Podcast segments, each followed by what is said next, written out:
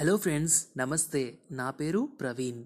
So ఈ podcast వచ్చేసి చక్కటి చిట్టిపొట్టి కథలు మామయ్య కథలు అని చెప్పి చిన్నపిల్లల కోసం కథలు అలాగే యూట్యూబ్లో ఆర్గానిక్ ప్రభా అనే గార్డెనింగ్ ఛానల్ని నిర్వహిస్తున్న నాకు ఈ గార్డెనింగ్ విధానాల్ని పాడ్కాస్ట్లో ఎందుకు చెప్పకూడదు అని అనిపించి దాన్ని కూడా ఈ పాడ్కాస్ట్లో ఇంక్లూడ్ చేద్దామనే ఉద్దేశంతో ఇది స్టార్ట్ చేస్తున్నాను. మీరందరూ విని ఆదరించాలని కోరుకుంటున్నాను. నమస్తే.